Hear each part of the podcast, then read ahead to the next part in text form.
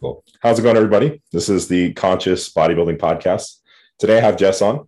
Jess is an online coach, and Jess is someone who I found uh, a while back, actually. I think when you were with Revive, um, but you're someone that I was drawn to uh, for a number of reasons. I think first I saw a lot of your book recommendations, and they were like books that I had already read, and then some others that actually uh, delve delve or dove into uh, were really interesting. Um, and then I noticed that uh, a lot of your content was was really cool um, as far as how transparent you were and um, a lot of the things that you talked about. So I think that kind of separated you from other coaches and, and what initially drew me to you. Um, if you could, could you give like a brief introduction of yourself to my audience and kind of what has led you to where you are as far as a coach currently? Yeah, sure. Um, so I have been training for five to six years now, purely bodybuilding. I hired Steve, I want to say four, four years ago. Steve from Revive Stronger yeah, that's yeah. probably important to say. Steve from Revive Stronger four years ago. Um, before that, I was training by myself for a couple of years, evidence based. Um, I followed RP, I followed 3DMJ, JPS in Australia, uh, and try to educate myself as much, as much as possible. And then I was doing, I was, I was working shitty jobs, and I did not know what I wanted to do with my life. So I just decided to follow my passion for bodybuilding. I flew to Australia from France where I'm originally from. And I did a an in-person certification and mentorship at JPS, which is an evidence-based facility um, online program. They do all sorts of qualifications. Um, and I stayed I stayed there in Melbourne for about nine months, just learning, shadowing people in the gym, uh, just educating myself even more on the evidence-based side of things. And then Steve at Revive Stronger offered me an internship. I uh, was an intern for about a year. It went really well. So they offered me a full time position. Uh, so I've been a bodybuilding coach, health and fitness coach for about three years now, full time. And um, I have been diving into more psychology um, and the mental health aspect of coaching as well. That, it, like, for me, comes with it and it, it doesn't have to be a separate thing and it's even like it i have to acknowledge that both work in combination anyway. Um, so i've been diving into more psychological things um, so i'm trying to i'm trying to practice an, a compassionate and evidence-based approach to approach to to my coaching with my with my clients. But i still coach competitors. I coach gen pop clients. Um, i coach like your regular gym goer. Um, so it's quite broad. Um, I teach people, sometimes I coach people and teach people about nutrition and just mental health. Um, so I don't just do coaching for bodybuilding purposes. It's more like, and that's why I, I'm just, I've just created my app and I called it health and fitness because I wanted to have that aspect of health that was important for me just outside of fitness as well because it encompasses mental health and physical health. Um, does that answer a question that was very long-winded? No absolutely. I mean uh, a few things. Uh, one i think with uh, a lot of people assume that because because like when you first say like oh like compassionate coaching uh sometimes my brain wants to go to like well that's just like gen pop. But then i then if you think about it like uh competitors need compassion too. Uh maybe they don't think that they do maybe they, they think that they're a lot uh, tend to think that they might be a little bit harder and and, and whatnot. But uh, there is definitely uh, compassion that needs to come from from a coach and then also from the competitor to themselves as well. Uh, they're not like you know uh, uh, competitors definitely have a different psychology and that has to be treated as such. But um, that's just one thing that i just thought of as you mentioned that is how important that is uh, alone is is actually being empathetic uh, and, and, like like you're going to have a competitor who you know maybe slips up here and there and um, knowing how to navigate that and and and be empathetic but also hold them accountable i think is re- really big. So i like that you mentioned that. Um, and uh, one other thing i wanted to mention well was your w- were you first when you first were introduced into um, like bodybuilding was were you were you already kind of diving into the evidence-based approach or did you kind of get some of the misinformation uh, like a lot of people do at, at the beginning like what, what was your introduction to it mm-hmm. Um, I was uh, I, I, was living with American football players back when I was 23, um, and they were all going to the gym. Uh, so I was drawn to the gym through them. Uh, so I started training, but I did not want. I was scared of like going into like the weightlifting room. So I started with like Zumba classes, like the right. typical female thing, cardio. Um, restricting calories. Uh, I've done it all, like the the binges and restricting cycles, uh, the HIIT classes, the, the just group classes overall. Um, and then I met my ex when I was 24 and he was into bodybuilding typical bro split. So, you know, one day chest and you just do like an incline, a decline, a flat bench, and then like all the flies and all the, all the machines just for chest. Uh, so I did that for about a year, uh, grew a fuck ton of muscle because I was a newbie. So, right. Know, whatever works at this point just works. Um, and then I started questioning. I've always had a pretty um, like pretty good sense of critical thinking. Um, so I started questioning him, like, hey, why do we do this that way? Um, and then we split up after a while, and I started to educate myself, and I was looking for the answers that I couldn't find in the kind of bro industry side mm-hmm. of the fitness industry. Um, and um, yeah, I just discovered uh, Revive Stronger, 3DMJ, RP, started reading books, uh, articles, listening to podcasts, educating myself. So that was really just out of critical thinking and asking myself questions about like, hey, we do this that way, but I wonder if there's something more optimal there or what's the rationale behind this. Um, so just curiosity, curiosity. Yeah. And, and kind of searching for that why of why why do we do things yeah. Yeah I, I, think it that's how it arose for me too is is kind of asking why. Mine was from experiences with coaches and asking why not getting the answers that i wanted to hear or not getting any whys really. Um, being curious as to to uh, uh, i think one thing is like being curious as to is there a better way to do things?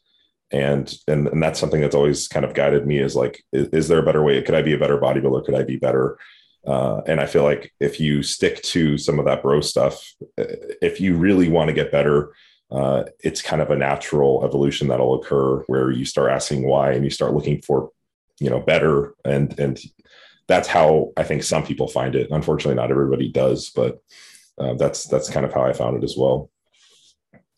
Yeah, and I think you could do things both ways. You could literally just be a typical bro and, you know, gear yourself up as much as you can and just get stupidly big and be decently big.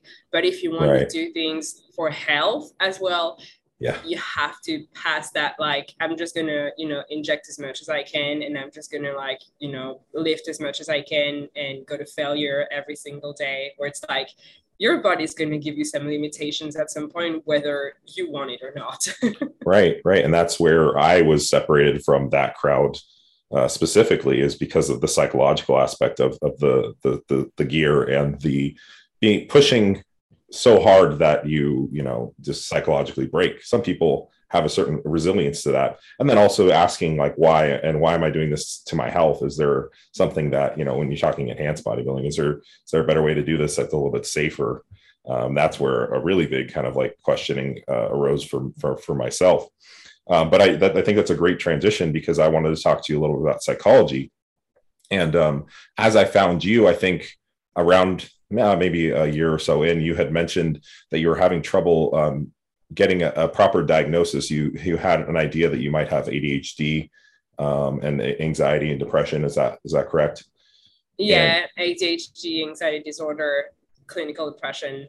Yeah, and and you you had mentioned you had uh you were living in France at the time and you had trouble getting a proper diagnosis. Uh, could you briefly touch on that experience um, and uh, you know what that was like it was a shit show. Um, so in France, adult ADHD is not recognized as a condition. It's not a mental health condition. So kids can be diagnosed for ADHD. For some results, those kids eventually grow into adults, but those adults aren't supposed to have ADHD anymore. That's how French French the French system works. I don't know why it's that way, but it's that way.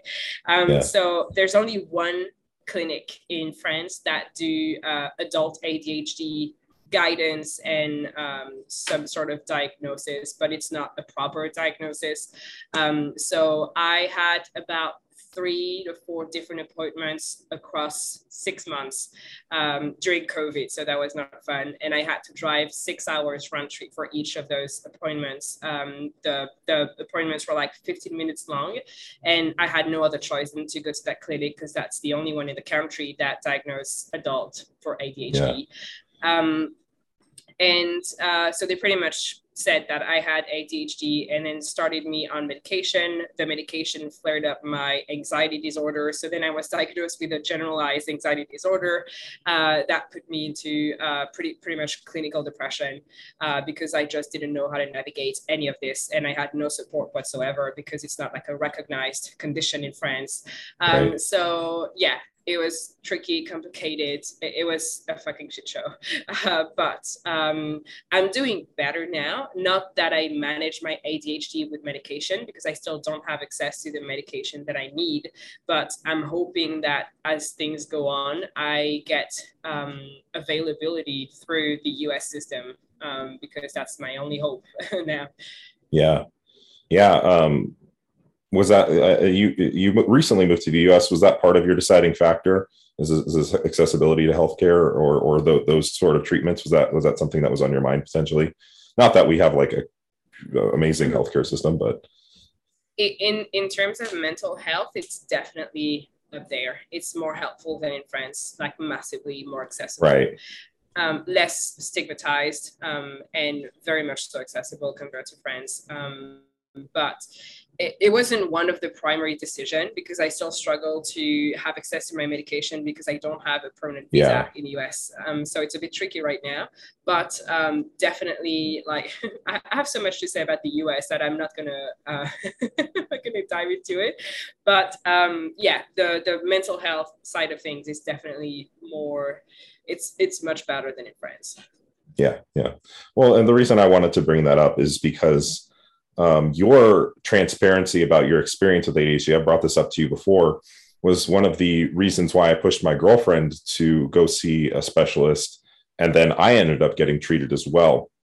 And um, one, I think you're speaking uh, on it helped destigmatize it for myself but it also helped me recognize that my girlfriend might be struggling with some of these things. I remember uh, having conversations with her uh, about um, you know, like ooh, I'm very rational, and sometimes it's probably not the best for uh, relationships or being empathetic. It's something that I'm learning. Um, you know, a lot of the time people don't uh, want to be met with with a rational um, conversation when they are upset or or dealing with something. More so, they just want emotional support.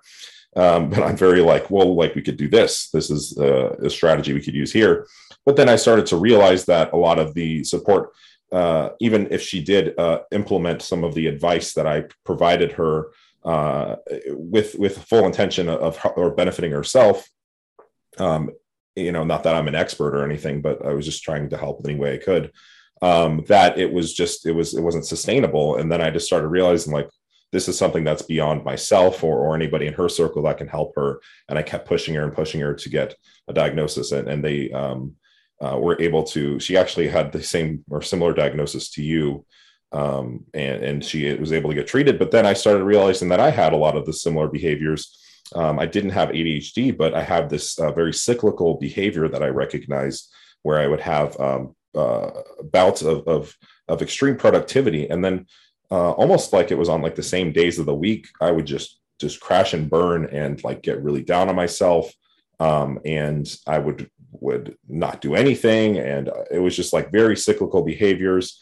Um, there was days where i was prevented from doing just function, daily functioning tasks due to my anxiety. Um, and maybe that's uh, you know uh, elevated due to the pharmacology that i implement as a bodybuilder. But um, it was something that was i mean i mean i've been dealing with that since high school. And it's it's very stigmatized especially for for men um, to, to deal with. Like I, I remember I first started seeing a therapist and I had mentioned it to my clients and it was still like, what are you doing? Like, that's not, you know, it was, it was like a really weird thing. Um, but it, it also stemmed from that, Hey, I want to do better. I want to be the best person and bodybuilder I could be. I want to be the best spouse. I want to, you know be the best dog parent whatever it is um, and i noticed that this thing was standing in the way of, of me potentially doing that um, especially when i feel like i've done all like uh, i remember a, a, a distinct uh, i won't ramble too much but a distinct conversation i had with my therapist where he was like you're doing all the things. Like you know it was just like he was just we were going through all the stuff and he was like yes this is like exactly what and it was more so of like a you know he was just kind of working on on smaller things with me and i was starting to realize like oh my gosh like this there's something else here um, and then eventually i got the diagnosis uh, of of uh, severe anxiety and mild depression and um, started treating it uh, and and it, before I started this contest prep, and I think in the past, uh, one of the limiting factors for me to complete uh, a contest prep w- was my anxiety. So yeah, I mean, first, uh, thank you for for your transparency there, but but I just wanted to, to to say that because of how huge it is uh, for people to be transparent, especially people who have a social media following, people who coach other people. Um, as much as you're comfortable with being about things like that, and, and you know, I, I, understand that people want to keep some of their life private, and that's totally respectable. But um, you know, it's helped me tremendously, and and I hope that even me stating that I've done this, I've mentioned it to some of my clients who I've identified might have anxiety, like maybe you should see a specialist. Um, and um, I think it's really important to do that. Is it has that been something that was difficult for you to do when speaking about your struggles um, with no, and I think that's why I enjoy doing it. I think it's pretty natural for me to be open about those things. Um, I don't know if it's my nature, if it's just character traits, if it's like just, I don't know what it is, but right. I find myself easily open about those things. And the support that I've gotten and the kind of afterward like reward was people telling me that it helped them getting a diagnosis, it helped them seeing a therapist. And I got my diagnosis for ADHD and I figured out that I had like an anxiety disorder because of people speaking up as well. Um, and because it's very stigmatized everywhere, the more you speak up about those things, the more people you can reach. And even if you reach just one person, it's life changing. Like you have anxiety, you know how debilitating it can be. And I right. wish anxiety on no one because it's terrible. Um, and people who don't have anxiety, as uh, dogmatic as I can sound, cannot understand how terrible it can be. Um, but and and if you if you have the ability to reach out to people, even like indirectly i think we all have kind of like a role to play there. And if there's ever a good use of social media for me i'm, I'm done with like all the i want to be famous i want to be known or whatever. It's like if you can reach out to like a few people and help them like that makes my day and i'm happy with that and i don't need more. But I haven't found it particularly difficult to open about those things, uh, to open up about those things. I think, and I think it, it does take a, a, a certain uh, type of person to some degree. I think it also takes being secure with yourself. Uh, I think the more secure with uh, myself I've become, the more I've been able to speak out about just anything and just be uh, as transparent as possible. I think it's really important for my brand. I think it's really important for for helping people because they can actually relate to you. You seem like a human uh, as opposed to someone who you know posts photos of their you know physique or or whatnot. No, no shame on people who tend to, who who um, brand and market themselves that way. Um, but obviously, that's not something that you you are trying to do, or myself. Like it's more so about how can we reach the most amount of people possible? How can we help more people with our brand? Um, at least that's a part of it to some degree. Um, but and yeah, you, I think.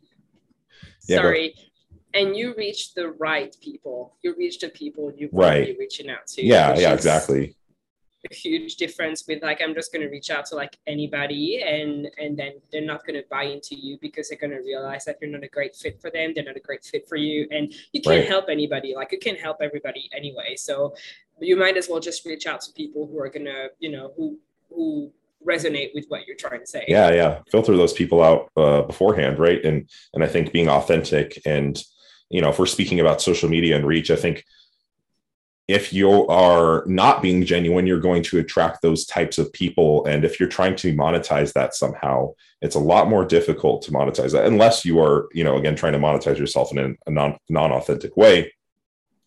But uh, if you're trying to build an authentic brand, it does take a lot more time for sure. But you get those kind of people who stick around, who you build better relationships with, the people who are better fit um, it, it, it's definitely the long game that you have to play. But and it's very difficult in social media where you have these people who are blowing up, who you know their life's perfect and they have these amazing physiques all the time year round, and whether that's reality or not, um, that is uh, the the type of brand that they build and and the type of following they build.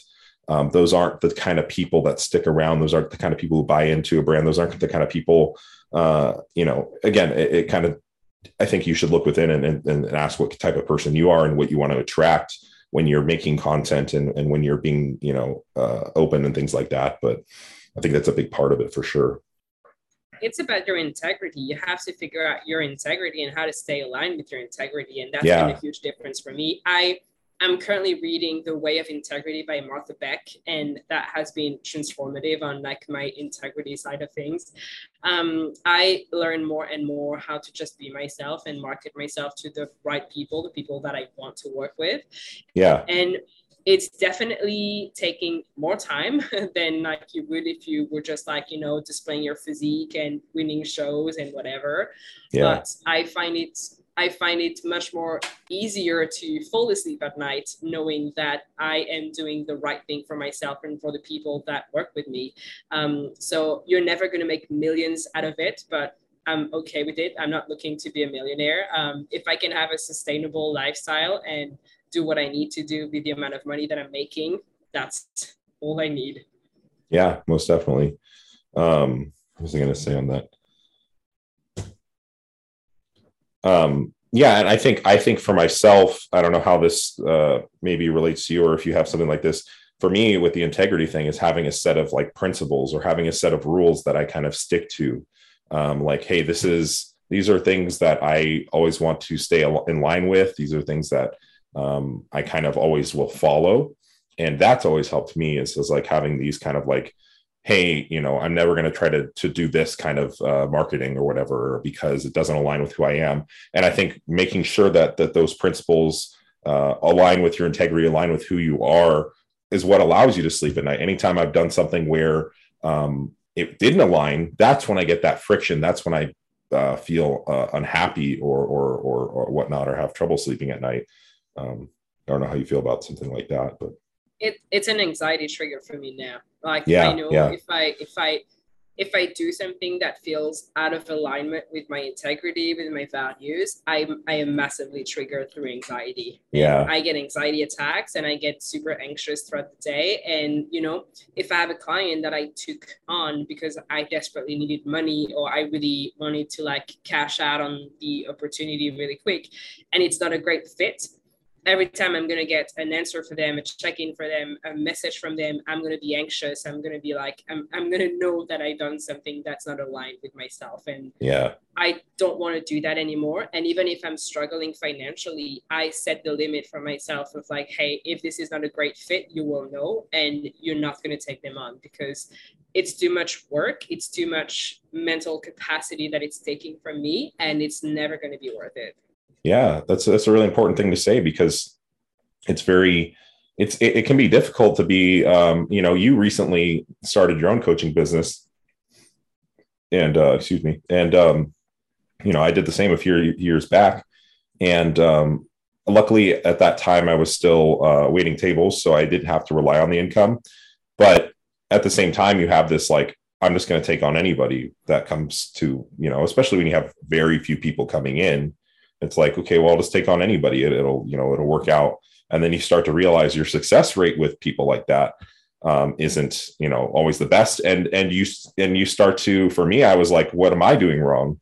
But then i started just realizing after a while like after i started kind of refining my process and learning even more i was like well like maybe it isn't necessarily something i'm doing wrong. Maybe it wasn't a great fit. It can be the other person too sometimes um, as much as I don't like to, to, to point there, but hmm. um, you know, you have to make sure that you're taking on people who align with you. Um, and that's a very difficult thing to do uh, especially when you are trying to make a living, right? Um, so so maybe for the up and coming coach, like maybe not fully relying on that income right away um, and, and, having another source of income is probably a smart thing to do if you want to do it the correct way. Again, you could probably pay someone to run Facebook ads and get a ton of people coming at your door, um, but you know it doesn't necessarily uh, allow you to to filter out um, you know people who could be great, uh, great fit. But and you have to market yourself um, a way that is aligned with what you are um, teaching people, educating people on, and the way you are working with people. Um, I know that my social media most of the time display that, and people who reach out to me for coaching, not people like outbound on purpose, but people who actually reach out to me always are great fits because they follow me for a while, they know what I'm about, they know what yeah. I'm to, and know who that's you are. my marketing. Yeah, right. and um, right. that authenticity and integrity is my marketing, and this is a way for me to say like, if you if you're here for a quick fix, if you're here for someone to just yell at you because you didn't eat your calories, this isn't me, and this is not going to work. And yeah. I make a point during. I have a questionnaire that I send people before the consultation. I have a thorough consultation with them, and then I have an onboarding an onboarding process that has a very comprehensive coaching manual. Everything is detailed they hear it from me three different times. I do a compassionate coaching. This is a collaboration. This is not like me putting my coaching hat on and telling you what to do. I want you to, you know, walk away from this coaching experience knowing that you don't need another coach probably in your life unless you're a competitor, which is a different like kind of thing. Right. Um, or uh, you want to compete in powerlifting or whatever. But if people come to me, I tell them whatever however long you stay with me this is all you need. You will have the tools to actually be okay in the world and you'll be fine. And that's the goal. Like i don't want you to jump from coach to coach because you're not finding what you want. Like the goal is yeah. for you to be self-sufficient when you walk out of this coaching experience. Yeah. Yeah. And, and i think one thing i always uh, try to think about is sometimes that with that kind of uh, coach hopping thing uh, sometimes someone comes to you because they had a bad experience with a coach and how it, it's so important that you treat that situation delicately. Like uh, this could be someone's last experience. This was for me in 2017 it was one of my last like i was about to quit bodybuilding because i had a bad experience with a coach. And then i went to a coach who had a more evidence-based approach and it was just much, much better. And uh, you know i am where i am today because of that.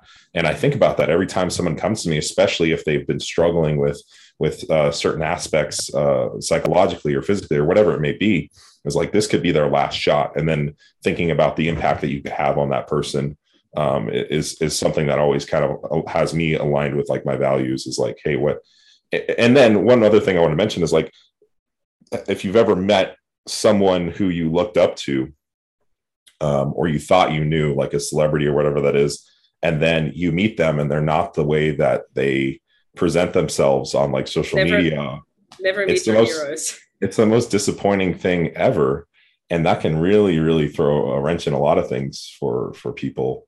Um, as it has for myself. So that's another thing is like, you know, you could be this person on social media, but if you're not that person in real life, like even if I'm talking to someone at the gym, I I always try to be who I am, right? But you know, you have that friction if you aren't uh, that for sure. And it's it's so common in the fitness industry because all those big accounts are not run by the people who are actually like right. displayed in this account. Like yeah, it's yeah. just like you're never going to talk to them really. If they have like millions of followers or even hundreds of thousands, the probability that you're talking to them through DMs is very very low. Yeah yeah. Yeah and then and then some a lot of the time they do have a brand and, and sometimes an actual character that they built around that um, for for various reasons right? Um, so uh, i definitely wanted to get into as we're talking about coaching um, i want this to be helpful for coaches but also clients as well people who are looking for coaches and things like that um, how do you as a coach facilitate communication um, I want to get into expectations as well, but but communication. Um, how is it, how important is it to the uh, success of a coach client relationship, and um, what needs to be facilitated on either side of that relationship for it to function in regards to communication? You have to create a safe space for people to share what they're going through because at some like we're humans. One or the other person whether you're a coach or an athlete one or the is going to make a mistake. It's inevitable. Like we're humans. Like we make mistakes. We learn from them. This is just how we live and learn. Um, so it's just creating a safe space a, sa- a space safe enough for both to be okay with acknowledging, hey, I made a mistake um, and I want to fix it. How can we move forward with that? And really hammering down how open you are and how you are okay with people sharing hard stuff with you. Because most of the time, when people get to coaching, they're going to have disordered eating patterns. They're going to have body dysmorphia. They're going to have a low self esteem, low self confidence because this is usually why people reach out for coaching because they're lost, they're spinning their wheels, they're not confident enough in what they're doing, and they just want that kind of help. Um, and you have to be there to support them and not not offering them a solution too fast, but f- like letting them find that out for themselves, not putting pressure on them, um, but just making them have realistic goals and facilitating um, their achievement of that goal through communication and creating a safe space for them to be able to share. But what I personally do with my clients is just like, hey, I'm human. Sometimes I'm going to make mistakes. I'm always open about it. You can give me feedback on it. And I say the same to my clients. You're going to make mistakes if you binge, if you restrict, if you overdo your cardio because you binged the day before, if you have any kind of struggle, like you can talk to me and I've never encountered clients who lie to me or hid things from me because I make sure during the consultation that they know what I'm about and they know okay. that this is a safe space for them to share anything they want. As long as they're okay sharing this, obviously there are things right. that are like out of my scope of practice, um, but most of the time they know that they can share and they actually do. Um, so I would say just being very straightforward with communication um, and telling them if you struggle with something, you can be vulnerable with me. I'm holding space for you to process that. And it sounds very like hippie yippie. Uh, and I get that. It's like when I talk right. about meditation and journaling or whatever, people are always like, this sounds kind of hippie yippie. This doesn't sound really evidence based. But if you read some literature on compassion, on changing of like of behavioral changes, compassion is at the forefront of everything that you can change in terms of behaviors because it matters so much to do things from like a self-love and compassionate perspective than just hating what you are and who you are. Um, sorry, that was a very long ramble. No, no, that's great. did did you get an answer out of that? Yes, most definitely. Um, I think one, I think it's it's something that's becoming more uh, socially acceptable with our generation. Uh, you know, I think that kind of like tough love isn't as popular. Um, and I noticed that with a lot of like older coaches, especially in the bodybuilding industry, where it's a lot of tough love um, coaching. And I just think that um, you know, and and even um, with the the generation before us, uh, to some degree, that that raised uh, a lot of us, it was that was kind of a lot of the the parenting style too. Um, and uh, meeting someone with compassion, I think, is is huge. I think I've noticed that through experience as well, and and and having that compassion with yourself as much as with other people, um, and also um, having that emotional support system, whether it's through a coach or people around you, um, is is huge. Is huge for that that success because you can only internalize so much uh, before you kind of you you kind of lose it. But uh, one thing I did want to ask on that is, um, do you ever find that it sometimes takes a little bit of time with certain clients? Because i found this myself is sometimes they do need to build, build that trust with you before they are transparent about certain things like that. Even if you are you know telling them hey which i think is really huge and something i don't do that i would like to do more is like hey like it's okay. I think people come to me um, a lot of the time they're like there's this big bodybuilder and he's like you know he's, he's 250 pounds and whatever and, and like he does all these things uh, you know i can't screw up. But then they you know and i think this is something i want to do more on my social media is like be more transparent about the struggles i deal with so that people understand that like i'm human as well. Um, and i deal with a lot of these things my, myself but also kind of telling people like hey this is i'm not here to judge you right? This is this is a place where i want you i want to help you get better. Um, i think just even saying that is is definitely huge. But but sorry to uh, go ahead and and, and uh, answer what i was uh, discussing about trust and stuff no you didn't really ask the question. You were leading up to it and oh no just uh just uh in regards to um um it, how do you build that how do you build that trust or what do you do in, in oh, yeah. that um in that period of time maybe if you if you haven't built that trust with somebody um yeah. you, you know sometimes you can observe that there's maybe something going on um you know. Yeah. You you have prep brain i have covid brain so we both got a valid excuse. Right right. I i think some people will definitely take a little bit longer to come around because they're not comfortable at first it's really through the way you express yourself with people, the way you talk to them, um, not on a daily basis, but you know every check-in. I do video check-ins with my clients, uh, so I get to talk to them each week, um, and I build that trust over time through being very open about my struggles and trying to be relatable with them or understanding where they're coming from if i if i've never been through what they've been through I still make a point in holding space and validating what they're going through. I have some people who are terrified of wearing something short sleeve because they think their arms are fat, for example.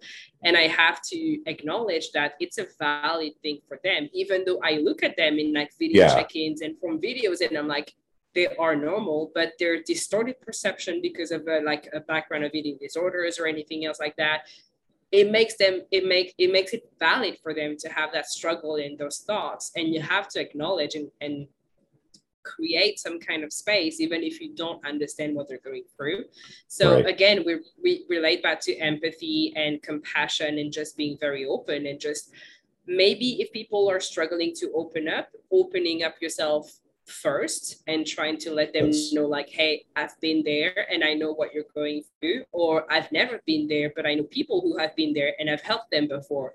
Um, so i know exactly what you're going through even if i haven't experienced it myself. Um, people want to people one of the primary driver for like just just being human in general we want to be able to communicate and connect with people. If people have that connection aspect on point if you know like hey like i just want to connect with you. I just want to be humanized. This is what matters. Like people just want to be humans and they just want to be open and they want to be okay with not being perfect. So you have to give them space for that and showing them that hey everybody's going through that. Like all of my clients go through that kind of struggle, whatever it is, like body dysmorphia, not being strong enough, or like not being lean enough, whatever it is. Um, all my clients go through that at some point, and even I go through that at some point. So it's just making yourself relatable and relating to people and giving them that empathy and compassion that they're looking for. Yeah, yeah, that's really interesting. I think the video call is really interesting. I that's something I, I always try to do uh, with WhatsApp is like voice messages, the video check-ins. Like they get to they get to hear your tone. So like if you're saying like, hey, you know, um, there, you know, I noticed this here or whatever. It doesn't sound like you're being um, like uh, accusatory or something like that. Like you're actually asking a question, but sometimes with with text it can get lost. Um, and and that I think that's really big. And then yeah, so so making sure that they feel validated. I think I like that example of also like, hey, this is something I've struggled with before, or I know someone else who struggled with this before. Um, I, so you're not alone in this situation, and, and and maybe this is how I navigated it. But you know, knowing that, hey, I'm here for you in this situation, and uh, we can work through this together, right? Uh, I think that that's a really big thing for sure. Instead of meeting them with, hey, you screwed up, like you didn't do your weigh-in, why didn't you do your weigh-in? Uh, and that's something I uh, personally like feel I need to work on to some degree. Um, uh, and then and then always trying not to lead with negative, like hey, I noticed you did this really great this week, and here's some other things that maybe we can work on for next week. Or or hey is there anything i can do to help you meet this other thing that hasn't been being met? Um, meeting them with empathy not leading with negative things i think is really big too. Because if you're always like hey you didn't do this hey you didn't do this hey i think that can also weigh on someone and then they you know maybe don't feel this the as confident in their ability to execute or or or, or um, do things that are laid out for them and and question yourself because i have seen recently on social media a lot of coaches saying like coaches are not babysitters coaching are not there to do the work for you you have to do the work yourself. But no like all the coaches that say that they're not actually questioning their processes, which bothers me because I'm like, maybe it's the way you do things that doesn't click with that client and they need something else, which is right. valid. Maybe you're not the right fit for them, but putting all the expectations and the pressure on the clients not working hard enough or not being good enough or like the whole like we all have 24 hours in a day which like makes me cringe um it's it's not it's not valid. It's not a valid excuse for me. Like some people will need a different approach. Like we do this work because we work with people. We want to help people. But some people i feel like some coaches just want to work with people who are easy to work with and who are absolutely following whatever they say like they need to be following. And this bothers me because this is a service based experience for people and you're supposed to meet them where they are not the other way around because they're actually hiring you to help them figure those things out. Right. So it really bothers me when people are like, yeah, coaches aren't babysitters. We're not going to do the work for you. But, you know, sometimes you have to put yourself in your client's shoes and understand that, hey, if a mom has three kids and she's a single mom and she struggles to do everything at once, like you can't tell them you got to do better because they're already doing the best they can. If they reach out to you, it's because they need freaking help. They're not, they don't need for you to tell them they're not doing things the right way or not working hard enough because that's not the case. Um, right. So that bothers me a lot. Yeah, yeah, most definitely. I agree. I think it takes a certain amount of reflection. If I have ever, anybody who ever has any problems or or who uh, you know, uh, like I lose a client or something like that, I really try to look within, like, you know, what, what, where could I have gone wrong? What, what could I have done better? You know, I'll go through the messages. I'll make sure that, but it takes a lot of like honesty um, with yourself and, and being able to reflect. Um, it, obviously, there needs to be a point where you don't take every, you don't take the burden of everything, right? But there also needs yeah. to be like a, hey, like, could I have done something better? Um, and I think one thing I, I, noticed that you've done, but I also uh, had been meaning to this and just did it recently, but like kind of um, um, asking, uh, like doing maybe a, a, questionnaire or a survey every once in a while, like, hey, how can I help you a little bit better? Um, and then I think as a client too, you know, making sure you communicate things like if if you aren't if you voice a concern and you aren't met with like you know empathy or or like uh, oh yeah that's maybe something i could do better or whatever then maybe that isn't the right fit for you right because if someone like you have you have something that you're concerned about uh, maybe that's not a good coach if they can't, um, you know, help you with something along the, those lines or, or, or improve their processes uh, to, to tailor it to you, meet you where you're at. The, the, questionnaires I, I have I, I didn't do the questionnaires through revive i actually started doing them in my own business when i launched yeah. in april and it's been a really good experience. I don't do it every single week, but I do it at the end of every mesocycle. And I ask them, like, hey, what's nice. your biggest win this mesocycle? What's your biggest struggle? Do you need help with anything? Like, we just do like a, we just reassess. We just reassess how I coach them, how they're being coached, and if there's anything we can do to make this yeah. communication, collaboration better. Uh, and most of the time, we're doing fine, but sometimes they bring up like single, like maybe tiny little details that matter yeah. so much in the end. And I'm like, oh, that's, be, such yeah, a, yeah. that's just a small detail to change, but it makes such a huge impact. Yeah, um, it can so, change the sustainability of their program uh, alone yeah. one change, right? Yeah. Um, yeah, and, and so I wanted to transition. Um, I'll get you out of here soon, but I wanted to transition into that as we're speaking about contest prep. So you you did a few competitions recently and did fairly well. You got to um, uh, I'm not too familiar with the organization, but the the the level you ended up competing at was was pretty high, uh, if I'm not mistaken. Correct? It's the WNBF, so that's the biggest natural federation, and I came third at Worlds. Um, yeah, so which I is a big show, in Europe, and yeah, it's yeah. like the the biggest show. Uh, it's like the final. It's like the Olympia for natural bodybuilding. So. Um, that, that that's awesome, uh, and I wanted so so. I mean, we've spoken a little bit about um, coaching different populations. But I wanted uh, to talk a little bit about um, how you navigated that. Um, did you you were aware you had ADHD and anxiety while going through this prep, correct? Oh, yeah. How did you how did you navigate that um, with with those? Because uh, I want to speak on it a, lo- uh, a little bit as well. um, as I'm going into a national level show as well, and, and I have anxiety, and that's something I wanted to touch on. But but yeah, how did you navigate that? Uh, it was difficult. It was very difficult. Uh, I didn't have um, everything in place to be as successful as I wanted to be. And looking back, there are many things that I would have liked to do differently. Right. Um, but it was a lot about, I, I, was very isolated. I was living with my grandparents. Um, so I didn't go out. Um, I, I completely cut out my social life for like an entire year. Uh, the only thing that kept me grounded was my communication with my coach, which was very helpful. Steve was very helpful. Uh, and I had awesome. been working with him for three years at that point. So we knew each other the relationship perfectly. Right. Yeah.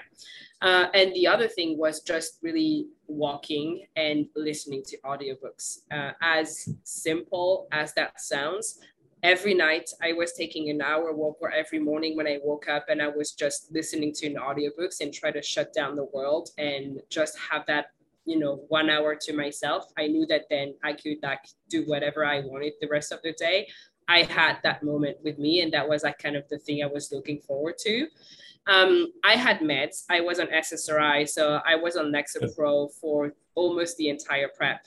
Um, so that was obviously helpful. Uh, I've changed SSRI since then because they weren't strong enough anymore, but that was helpful during prep.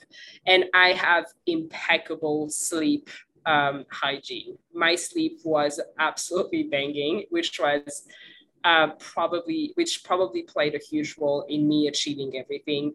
Now, in terms of business, I had to scale down to doing the bare minimum. So I was just doing the work with the clients that I had. I didn't really advertise. I didn't really market myself. Um, so it was very, I, I, was very much doing whatever I could.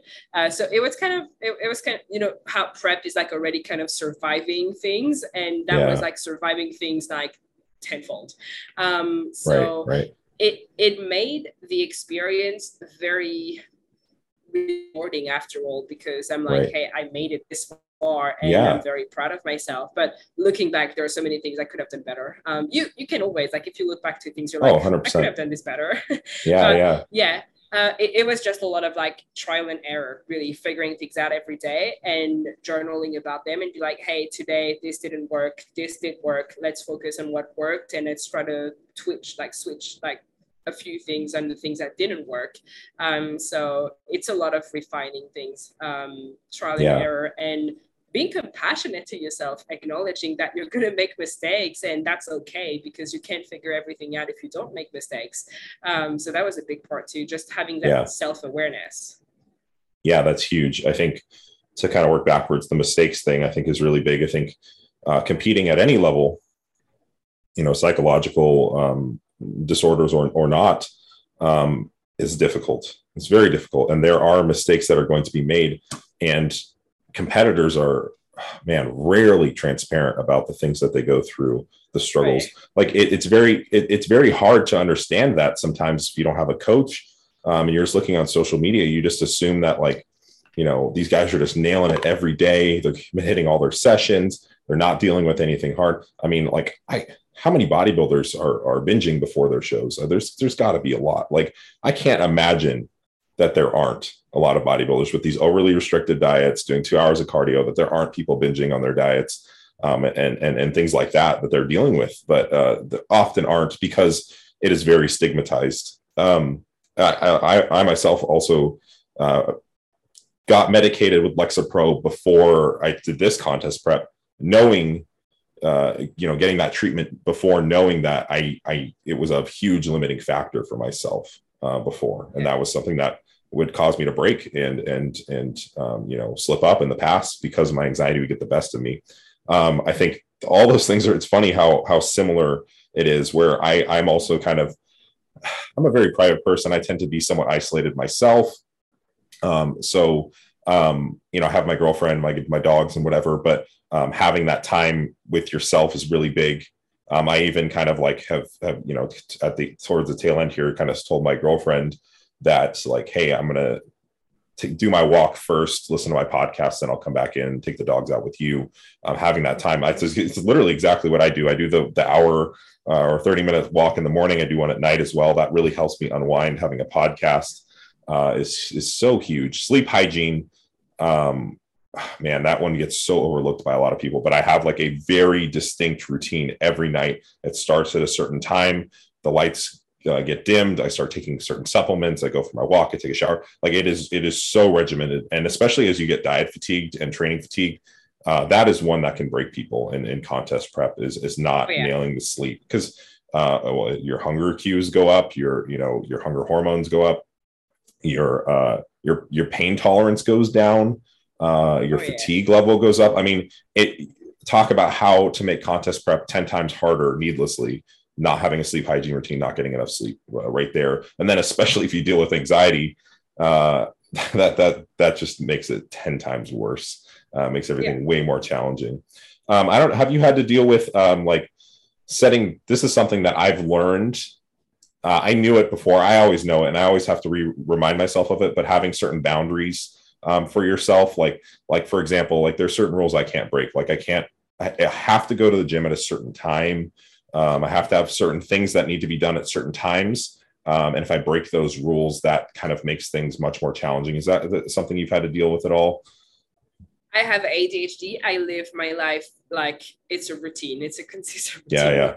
I have to have that routine, otherwise everything goes to shit.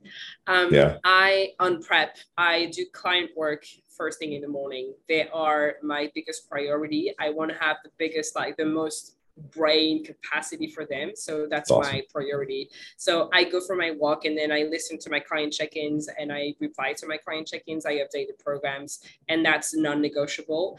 And I can only go to the gym if I've done that. Otherwise, everything that's going to be on my mind when I'm at the gym is my clients.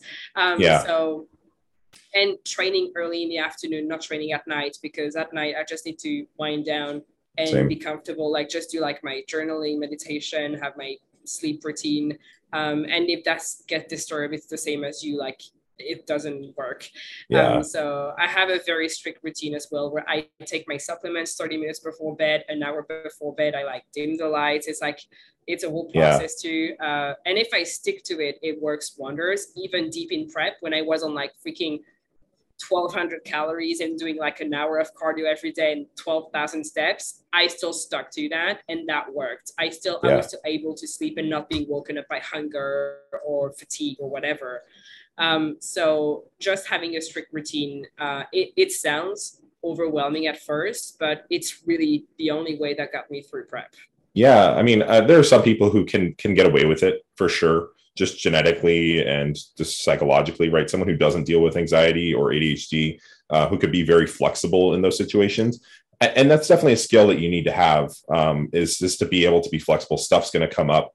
But that being said, uh, I still think ultimately it is smart to have some sort of routine that you follow, even if you have some variance in that, or you're someone who can handle a certain level of variance. Uh, it does, like you said, it's overwhelming at first, but it's also uh, it's habitual so it's not something you think about. Like you get up and you do these things, and and there it's it's almost autopilot, right? Uh, so so I think like what I don't can't remember what it is, and you've studied psychology, but is it like stacking, where you have yeah, a certain behavior, you have a certain behavior that you do, and then you add a behavior onto that, right? And that's how I built those those two, the morning and night routines, especially really easy to do because hey, like I get up, I have my coffee, go for a walk, take my dogs out, I go to the gym. Um, and then that's like, hey, my morning routine, that's my stacked routine, right? I, I built onto that, right? And then same with nighttime, like, oh, I needed, I, I know, I, I know I need to do this thing. Okay, well, let's add it on to the thing I already do. Hey, after I'm done eating my meal, I'll brush my teeth and then do this. Uh, that that helped me and building those, especially at the start of prep, and then you just you just write that out the whole way and and doing small steps don't take yeah. too big of a step because this is gonna like bite you in the ass at the end like right right will. you need to like lower your expectations on what you can achieve especially on prep because you're already an under functioning yeah. human yeah yeah scaling scaling your expectations for yourself with oh, where yeah. you're at that's something that i've struggled with for sure with business and and and, and whatnot um, and social media too like uh, I'm, I'm in the same place as you where i've had to scale back and uh, only you know work with the clients I have. Like I, have a restaurant job I work sometimes. I can't even uh, I don't have the functionality to do it right now, and I know I'm taking a hit doing that. But I also understand that I have a certain capacity. Um, so there's only so much you can do, uh, and then having your priorities in, in, in check, right? um, structuring your day in a way your priorities are, are met with you know for you your clients um, knowing that the things that you you want to get done and and are non-negotiable as well and making sure those get done first that's something that i've done. Um, one other thing i'm sure you do this but i've been really I, have been harsh on myself in the past but like having um, just time for yourself.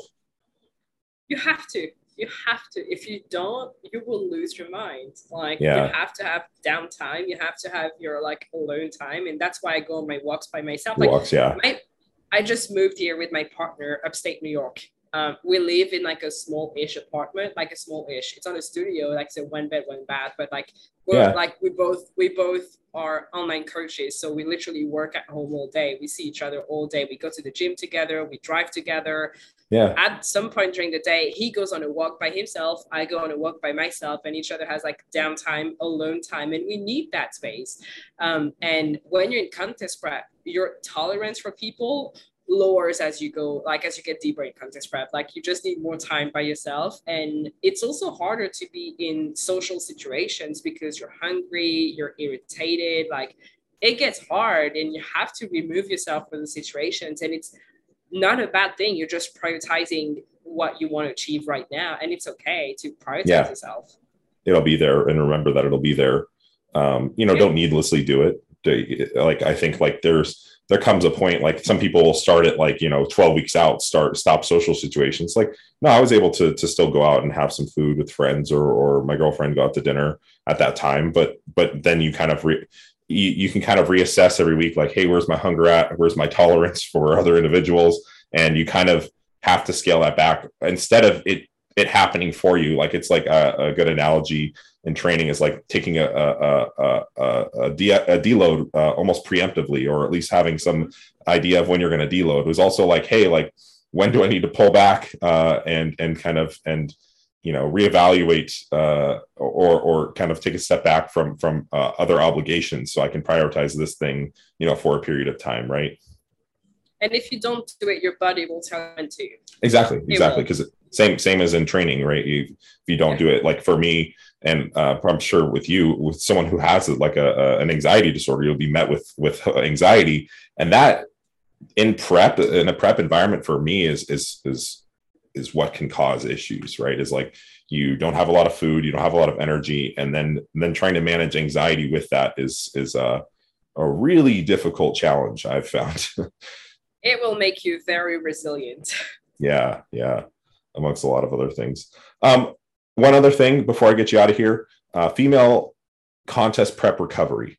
Um, I, I, I'm, I'm, I'm starting to educate myself more on this, but I wanted you to touch on it um, because as competitors in general, um, we generally will get to a certain level of leanness and we, you know, it's hard to get let go of that, right? It's like, hey, oh, I achieved yeah. this, I achieved this look like for myself, this is the leanest I've ever gotten. I I know I'm not going to want to let go of it uh, because it's it's such a big accomplishment for me. Mm-hmm. But I know in order to recover, I need to, and that's uh, uh, from what I understand, especially important for females um, is is re- recovery of. Uh, especially if you're a natural athlete, recover. Well, I guess in enhanced too from a health perspective, uh, but re- recovery of menstrual cycle and um, normal hormonal function uh, for men and women. But could you touch on that? Um, has that been something you've struggled with in the past? What did you What did you do um, after this show um, in order to do that? Um, yeah, just touch on that if you can. It's, it's my favorite topic ever for show for for females and for males. But yes, yeah. Uh, I do not like the reverse diet. Reverse diet when you're coming out of a show is completely inappropriate, in my opinion. Uh, uh, can, real quick, sorry to interrupt. A reverse diet um, could you define that versus yeah. um, recovery diet? So what yeah, I yeah. what I yeah my approach is recovery diet versus a reverse okay, okay. diet. Re- reverse diet is pretty much uh, increasing your calories through time, kind of slowly enough, so you can remain somewhat lean and build up your calories. So the goal is to stay lean and uh, eat more the problem with the reverse diet, if you're being competing, if you've lost your menstrual cycle, if your hormones are out of whack, and if you've been competing, your hormones are out of whack. Um, the problem is that you will probably stay in a deficit for a long time before you actually reach maintenance, or you will be at maintenance, but you will still be under eating and you won't be recovering. Your hormones won't be recovering. You need to gain body fat. And there is a very overwhelming amount of evidence that suggests that you need to increase your body fat post show almost as fast as possible to actually get back to like normal functions hormonally. Um, and that's why I prefer the recovery diet because the recovery diet allows you to just eat more right after the show, gain body fat back, and just becoming a more functional human physiologically and psychologically like a month after the show which is massively important for literally every function of your body um, so what i personally did uh, so my prep last year was almost a year uh, i started prepping january 3rd wow. and i stepped on stage at worlds uh, november 20th yeah. um, this entire time, I had very little diet breaks, uh, very little refeeds, uh, a few days at maintenance. Uh, most of that was in a deficit. And unfortunately, I have a very adaptable metabolism, meaning that I diet, I'm I, I, am five seven, and I started prep at 150 pounds. I ended up my diet for the past months of prep at 1250 calories for a very long time. What was your starting um, uh, caloric amount? 1700 i think 1700 okay. so across the year i lost about 500 calories and i started with no cardio and i ended up doing cardio every single day of the week for 45 minutes yeah yeah on, on top of 12 to 15,000 Ks, depending on how we were in the year. Um, so yeah, yeah. that, that is a, that is a cockroach metabolism. Yeah, I got one. I, I got one too. I'm with you there. We, we will survive an apocalypse. So that's the good thing. Um, that's how I see myself. I'm like, okay, that there's got to be a, the one advantage, right? yeah. Um, but I lost my period almost instantly. Uh, I think a couple of months into prep, I lost my period. Uh, my menstrual cycle was completely inexistent. I had no ovulation, no bleed, nothing. Well, nothing was happening. No sex drive. Um, uh, everything that comes with it. High hunger, low satiety, all the good stuff. Um, I had my period back in April this year. Uh, so I went a year and a month without any sign of my menstrual cycle. Um, and this is not a, like, this is not a rare thing. This is very common between females. And as much as people don't want to talk about it, or they see it as like they wear it as a badge of honor, like I got so lean that I lost my period, it's not. It's not healthy. It's not a badge yeah. of honor. you shouldn't be proud of it. It just happens with prep as a byproduct of everything that's happening right. physiologically. Uh, so I, it took me about seven months seven months, not seven months, and November to April, five months. It took me five months to get my period back. And I did that by uh, uh, limiting my exercise. Um, so I went from six days a week to four days a week, limiting my step count. So I lowered yeah. my step count pretty drastically. I completely stopped doing cardio and I ate to satiety that meant in about five months, I gained 25 pounds back um, from stage weight. Uh, right. So it sounds like a lot for a female, especially for a natural female, but this is what I had to do to get my period back. And if you lose your period, if you lose your menstrual cycle, you can have irreversible bone density loss, meaning that even if you're 20, 25, 30, you could actually lose bone density forever and it will wow. never come back. Um, so that is probably the main thing that's to mention. And then obviously, if you don't have your period, um, you are losing a lot of functions that are supposed to happen within your yeah. body that you do not want to lose as a female. Um, so you need to be ovulating, you need to be bleeding. Um, so you know, uh, recovering your period as fast as you can is uh, the major concern for females post show. Uh, if you lost it, if you don't, if you haven't lost it, you got lucky. Some people actually keep their period into the show. It doesn't mean that you should stop like reversing out of a show. You should still right. eat up and you should still try to get your hormones back on track because even if Absolutely. you still have your menstrual cycle, your hormones, I guarantee, are fucking wacky. Right, right, most definitely, because the just the deficit and the activity and whatnot, um, low energy availability state will will suppress your sex hormones, which um, exactly. you know for building muscle, for just basic function. uh, all that stuff, it, it, definitely can get in the way. It's everything. Uh, it affects like cognitive function, your sexual yeah. function, like literally everything you want to do is going to be worse if you right. are in a low energy availability. Yeah, yeah, and it's and it's important to prioritize. You know, you've you've you've done it right, especially if you've done a show. It's like you, you've achieved that thing. Now, now let's prioritize being a normal human. I mean, I I I I love bodybuilding, but I want nothing more after I get off stage than to be able to go out to eat with my girlfriend and be a normal human and not be food focused. Uh, and the only way to do that is to bring your calories uh, into probably a slight surplus, not even just maintenance, and maybe even a oh, slight yeah. surplus, gain some body fat back, and you know, and get back to normal physiological function. Like there's other things in life, especially in your case, like a whole year. I couldn't even imagine. Uh, that's that's so rough. Uh, you know, it's like I, I I I'm sure that like it's it's you don't want to continue to have those same like you know the food focus and that psychological uh know. you know and and it, and it's potentially disordered if you're like trying to hold on to uh, lean physique right it's like what are you accomplishing like obviously you look great but like at the cost of all of these other problems right and especially when you're talking about long-term bone uh, mineral density loss especially if you're thinking really long term like what's one of the number one um, uh, causes of mortality and loss of independence in old age is, is falling and if yeah. you got a fracture, a hip fracture, or something like that, you know, you're done. So uh, it's huge, especially if you're thinking long term, long term. And if, if you, if you stay at maintenance calories after a show, you will still be in an energy available, like in a low energy right, availability right. state. You have yeah. to be in a surplus. Yeah, and yeah. It, once you've had stomach veins, you do not want to gain weight because those will be covered instantly. But you know, it's stomach veins are good for the stage. That's it. That's the yeah, hundred percent. They have, and you can still look good. Like you don't have to like you know you can you can you can get into a slight surplus. Uh, you know, gain some weight back, get your function back, and then you could go to maintenance. Um, and you could do a nice gradual uh, massing phase, and you can still look great uh, throughout that. You don't have to like you, you just have to understand that like, hey, what what this you know the stage and, and that time around stage, that look is not sustainable. Um, and and I, and I know with maybe a, less experienced competitor too, they could think that like that's something that's sustainable because you you see people on on the internet all the time that that's what they look like, and you think they look like that all the time. And if they do, they're making either large health trade-offs in taking certain drugs year round, or they're take or they are experiencing all of those adaptations, all those negative consequences, and their life's probably a mess outside of that. So again, the, the transparency or lack of is, is, is, is huge there.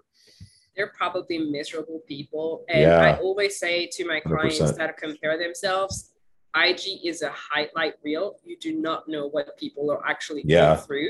And most of the time, those people are either heavily drugged and kind of miserable anyway because they're trying to sustain a body that's too lean for them to be functioning normally on or they have genetic elite, like elite. Genetics. Yeah, yeah, and there's a genetic component too, right? And and there's nothing like you you you're not going to change your genetics, so don't don't compare yourself to those people anyway because that's something that's out of your control. Yeah, hundred percent, and and worrying about what you do have control over, and for you know, not worrying about what you don't. Oh yeah. All right, Jess. Well, uh, I'm going to let you get out of here. Thank you for staying on for so long. This is a really great talk. Of course uh, I just I can't tell you how much I respect your approach to coaching, and um, you know it's it's awesome to see. I would say we have uh, similar value systems to some degree, and it's awesome to see other people uh, leading in coaching uh, like that. And I, I hope that it becomes the rule, not the exception, in, in especially in bodybuilding coaching and in just general uh, online coaching. Um, but I think it, it's really cool to see other um, people doing it and I think the best we can do is continue to communicate and continue to lift each other up. And that's kind of why I want to do this podcast and stuff. But um, yeah, I, I just wanted to thank you for for doing what you do. I appreciate that. And I do think if I can say one last thing before I lose my voice, um, the whole aspect of like collaborating with people and other coaches instead of like bashing each other is fantastic. And this should be yeah. approach. 100%. Well, in anything, like, I mean, I was backstage at, at my bodybuilding show and you know it, i was just trying to to to make friends and, and, and talk to people because like you think about like bodybuilding in general uh in this physique sport it's so odd it's so obscure. There's you know it's it's such a weird thing for a lot of people. It's like we need more people to support each other. I mean in general too um yeah.